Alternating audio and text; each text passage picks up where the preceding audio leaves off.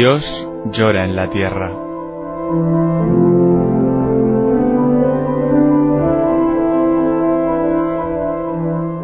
Un libro en el que Berenfried van Straten, el padre Tocino, fundador de Ayuda a la Iglesia Necesitada, recoge su experiencia cara a cara con el dolor, la miseria, el hambre y la opresión a lo largo de toda la geografía del planeta. Dios llora en la tierra, en el montaje y la narración de Roberto Jiménez Silva.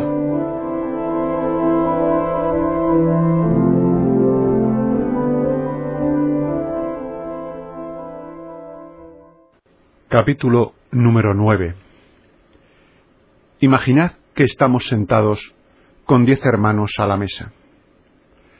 A cada uno de nosotros le sirven un plato de sopa. ¿Qué hacemos? Tres de los diez, tú, yo y otro, vaciamos ocho platos entre los tres y les dejamos dos platos a los otros siete. Esto lo hacemos no solo con la sopa, sino también con la carne, las patatas, la verdura, el pan, la leche y todo aquello que sirven a la mesa para nosotros diez. Y esto es lo que hace usted, yo y todos. Porque nosotros, esto es, vosotros y yo, formamos parte de los privilegiados de ese 30% de la población mundial que consume tranquilamente el 80% de las materias del consumo, mientras que el otro 70% de la humanidad debe contentarse con el resto, o sea, con el 20%. Nosotros nos comemos la sopa y el pan de los 35 millones de seres que cada año mueren de hambre. Y nos bebemos la leche que correspondería por derecho a ese 20, 30 y hasta 40% de niños que en algunos países mueren antes de cumplir su primer año de vida porque carecen de leche. De diez recién nacidos, cuatro no llegan a cumplir el primer año de edad porque nosotros estamos demasiado bien. ¿Acaso vosotros no lo sepáis? Pero yo sí lo sé desde mi primer viaje a través de Asia, cuando vi llorar a Jesús en los más pobres de los suyos. A las once aterrizaba yo en Bombay. En todas partes, en las aceras, arrimadas a las paredes y a los portales, se ven figuras informes. No puedo precisar si viven o si están ya muertas. En esta ciudad, la más civilizada de toda la India, centenares de miles de niños duermen y mueren en las calles. Seguidamente, recorrimos calles llenas de casas con ventanas en forma de arcada que irradian una luz dorada. Me hacen pensar en las paredes de los relicarios de la Edad Media o en los iconostasios de las iglesias bizantinas, en los cuales santos inmóviles se agrupan en filas de tres o cuatro superpuestos en nichos resplandecientes. Aquí no se trata de santos, que puerta tras puerta y ventana tras ventana, hasta el techo, están rodeados de aureolas, sino de muchachas color de bronce de Bombay, niñas todavía con sus ojos impenetrables y sus rostros melancólicos, vestidas con sus saris de vivos colores. Tienen hambre. Por miles están expuestas aquí y se venden por dos rupias a innumerables hombres que a estas horas de la noche les pasan revista con una mirada crítica. Más tarde me encuentro en el bancón de mi hotel. Por debajo de mí veo una estrecha faja de tierra donde duermen por lo menos veinticinco niños. Algunos sobre unas parihuelas, los más sobre la tierra desnuda. Gatos y perros grises merodean entre los que duermen. Cuando una ventana iluminada arroja un chorro de luz viva sobre el suelo, se ven grandes ratas que salen no se sabe de dónde y desaparecen rápidamente en la oscuridad. Pienso en la carta de un médico de Pakistán. No hemos conseguido dominar la plaga de las ratas. Deberíamos, sin embargo, llegar a hacerlo, porque la lepra suprime a menudo la sensibilidad de manos y pies, de modo que los enfermos no sienten cuando por la noche son roídos por las ratas. Una miseria llama a otra. He visto a una joven cuya madre había muerto de hambre. Antes de ser casualmente encontrada, había permanecido veinticuatro horas recostada en el seno de su madre difunta. Una joven madre vive en la calle de la Perla, en Bombay. Hay allí una hectárea de terreno llena de barracas, donde viven unos dos mil hombres y por lo menos diez mil ratas. Durante la estación de las lluvias, que dura cuatro meses, estas gentes pueden alquilar por veinticinco rupias un toldo para impermeabilizar el techo. Pero esta joven madre no tiene con qué pagarse este lujo. Por causa del monzón, ha perdido ya a dos niños. El último está también enfermo. No tiene dinero para el médico ni para medicamentos su último niño no durará mucho. En Corea tardé catorce horas de tren en atravesar el país. Al llegar la noche, pude encontrar una litera en el coche cama, en el cual habían sido instaladas veintiocho hamacas. Por encima y alrededor de mí roncaban los coreanos. A lo largo de la vía férrea se veían chozas pequeñas en las que ardían hogueras.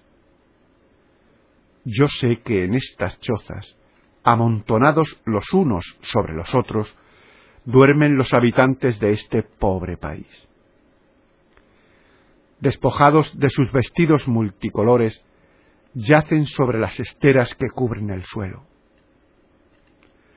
Arrimándose los unos a los otros, se calientan mutuamente los enfermos y los niños, los leprosos y los bebés. Cinco, seis o doce personas se agrupan en un espacio de pocos metros cuadrados entre dos paredes de barro y bajo un techo de paja hedionda. El tren se para una vez más. El hombre que duerme encima de mí baja penosamente de su hamaca. Yo noto, de repente, que no tiene manos. Es un leproso y vive entre los sanos. No sucede esto en todas partes. Cerca de Saigón me he encontrado con Perla Preciosa. Tenía dieciocho años cuando descubrió una pequeña mancha bajo el codo derecho. Era el comienzo de la lepra. Su primera reacción fue intentar ahogarse, pero su ansia de vivir fue más grande.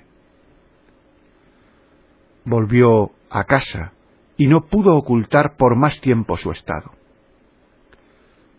Toda su familia evitaba su trato. La novia de su hermano rompió las relaciones con éste. Una escena terrible en casa. Perla preciosa debía marcharse. Construyó una choza de hojas de palmera, pero los vecinos la echaron.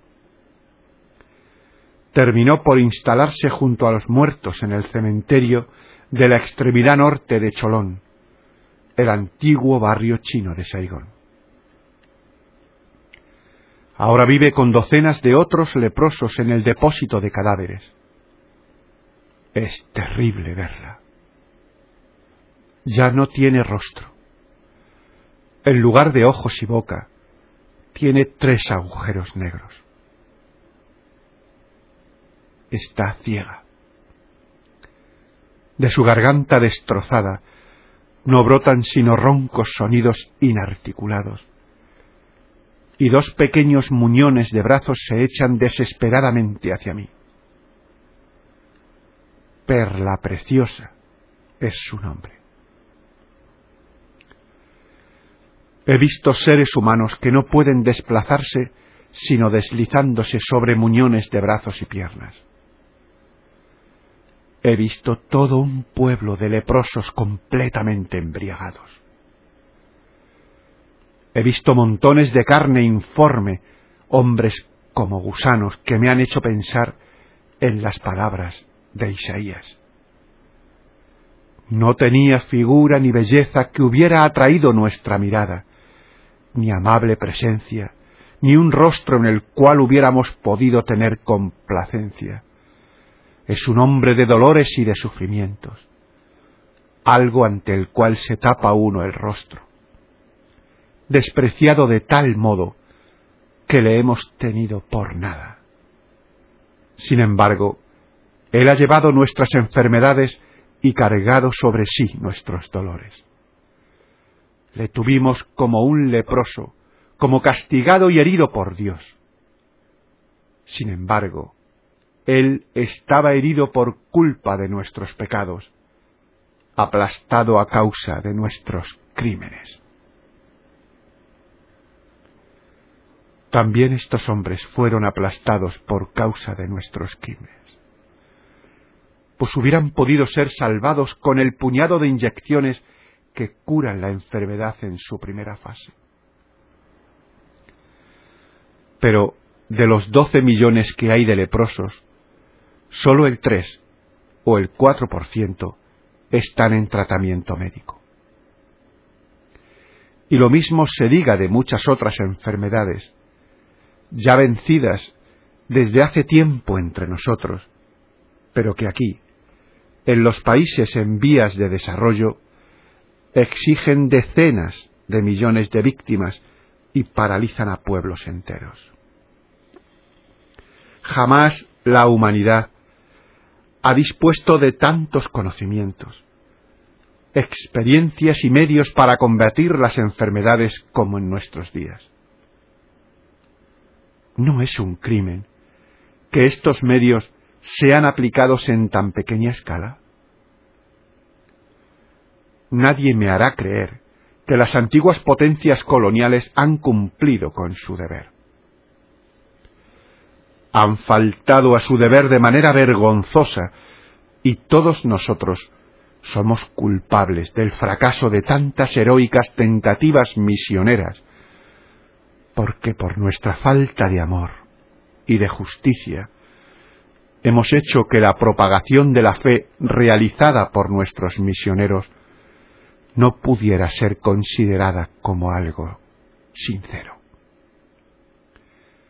Esta culpabilidad pesará sobre nosotros como una maldición mientras no hayamos restituido, mediante los sacrificios personales más duros, las riquezas que poseemos injustamente, ya que son el precio de la vida y de la salud de nuestros pobres hermanos y no se aduzcan ahora las mil distinciones de los moralistas mediante las cuales se piensa poder evitar sacrificios demasiado grandes. No hay dispensa de los mandamientos divinos de amor y de justicia. Aquel que en presencia del hambre y de la miseria del mundo quiera dispensarse de las obligaciones más elementales, puede contar con el terrible juicio porque tuve hambre y no me diste de comer. Estaba desnudo y no me vestiste. Vete, maldito, al fuego eterno. León Bloy ha escrito. La indignación de Dios se ha vestido de harapos y apenas puede cubrir su desnudez. Va descalza está cubierta de sangre y ya no tiene más lágrimas. Por donde pasa despierta tal temor que la tierra tiembla.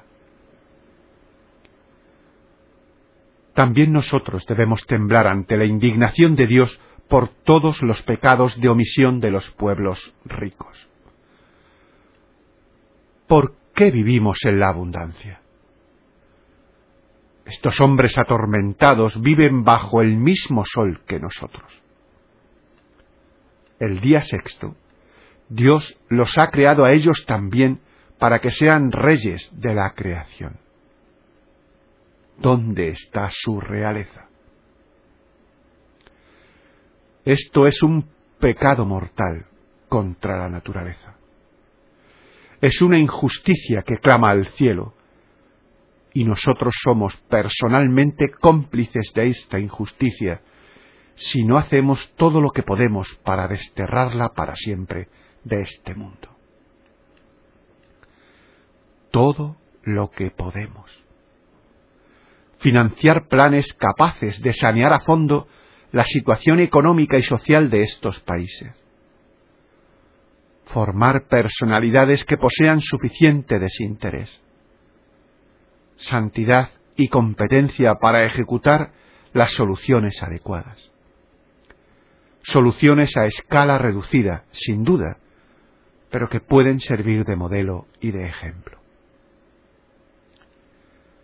Es una empresa inmensa que supera con mucho nuestras posibilidades. Pero debemos participar en ella por lo que toca al sector de los refugiados y de la Iglesia amenazada. Es una tarea de nuestra época. Si la abandonamos, el cristianismo traiciona su misión y la sal de la tierra se hace insípida. En este caso, merecemos ser arrojados al campo y dispersados. Entonces pueden venir Mao y los suyos y demoler nuestras catedrales, pues la Santa Iglesia no es una colección de monumentos culturales, sino el Cristo viviente que quiere vivir en nuestros corazones, que quiere dar a través de nuestras manos y revelar su bondad a través de nuestra caridad.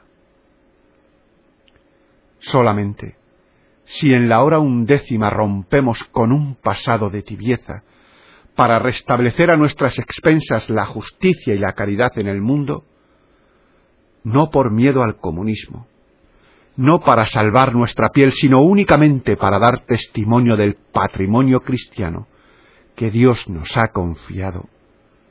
Sólo entonces habrá un porvenir mejor para la Iglesia y el mundo. Nosotros no podemos resolver por completo el problema de los pueblos subdesarrollados. Pero cada uno de nosotros puede hacer por lo menos lo que pueda. Como el padre McLinsey, el padre de los cerdos, de rojos cabellos y con solo medio estómago, a quien conocí en mi viaje a Cheju, una isla del mar amarillo al suroeste de Corea. En el centro de la isla se yergue un volcán apagado de dos mil metros de altura. De 1947 a 1949, durante la guerra coreana, los comunistas instalaron allí un cuartel general. Trece años después, todavía quedaban aldeas en las que sólo habitaban mujeres y niños, porque todos los hombres fueron deportados o fusilados. Cuando en 1955 el padre Maclinsey desembarcó en esta isla, sólo encontró hambre, pobreza y destrucción, pese a que la tierra era fértil y el clima propicio. Pero los sistemas que los isleños empleaban en la agricultura eran tan primitivos que ni siquiera la cría de animales domésticos llegaba a prosperar. Los pequeños cerdos negros no disponían de otro alimento que las heces de los moradores de la isla. El hambre campeaba por todas partes.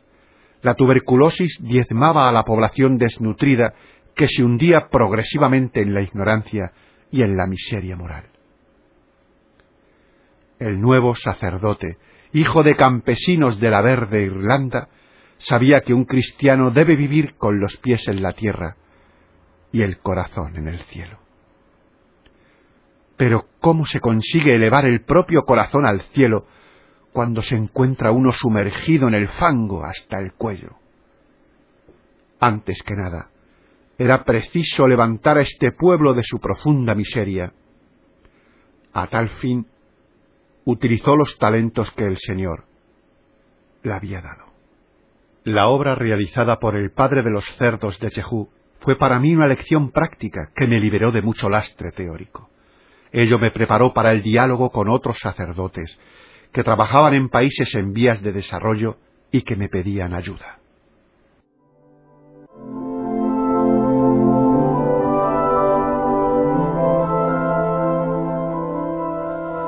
Dios llora en la tierra.